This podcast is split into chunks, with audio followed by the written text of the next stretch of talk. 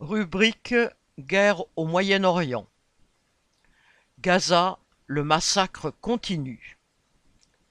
Après la fin de la trêve, vendredi 1er décembre, l'armée israélienne a repris les bombardements sur Gaza et a commencé à étendre ses opérations terrestres au sud de l'enclave.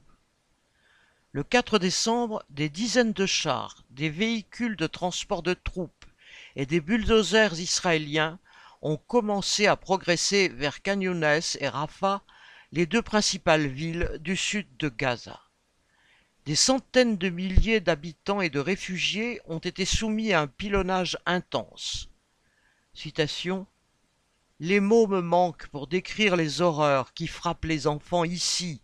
Fin de citation a déclaré un porte-parole de l'UNICEF. Le service de communication en arabe de l'armée israélienne a publié une carte qui découpe la bande de Gaza en 2400 zones de façon à pouvoir indiquer des citations zones sûres où se réfugier fin citation, selon les officiels israéliens. Mais l'OCHA, l'agence des Nations Unies pour la coordination des affaires humanitaires, constate que, citation, des instructions accompagnant la carte appellent les résidents à se déplacer vers des quartiers de Rafah qui sont déjà surpeuplés. Fin de citation. Satisfait suite à cette publication de carte, le porte-parole du Conseil de sécurité des États-Unis, John Kirby, a déclaré, citation, Il n'y a pas beaucoup d'armées modernes qui feraient ça. Fin de citation.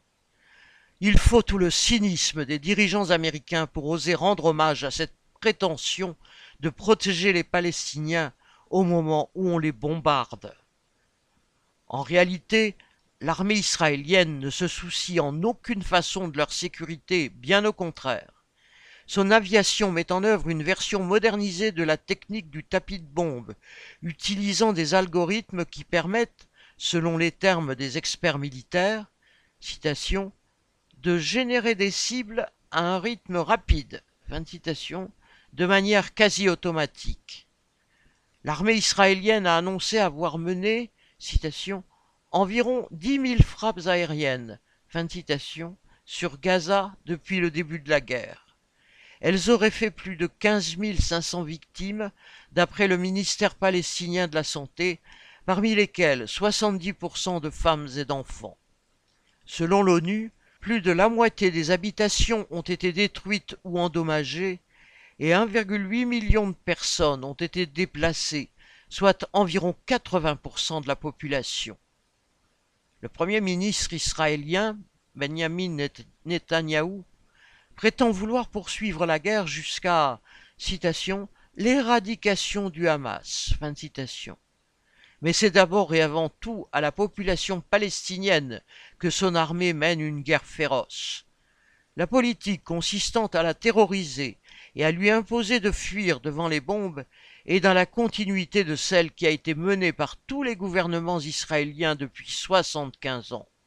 C'est la même politique d'épuration ethnique qui a contraint plus de 700 000 Palestiniens à prendre le chemin de l'exil en 1948 et à se retrouver pour une partie d'entre eux à devoir vivre dans des camps de réfugiés.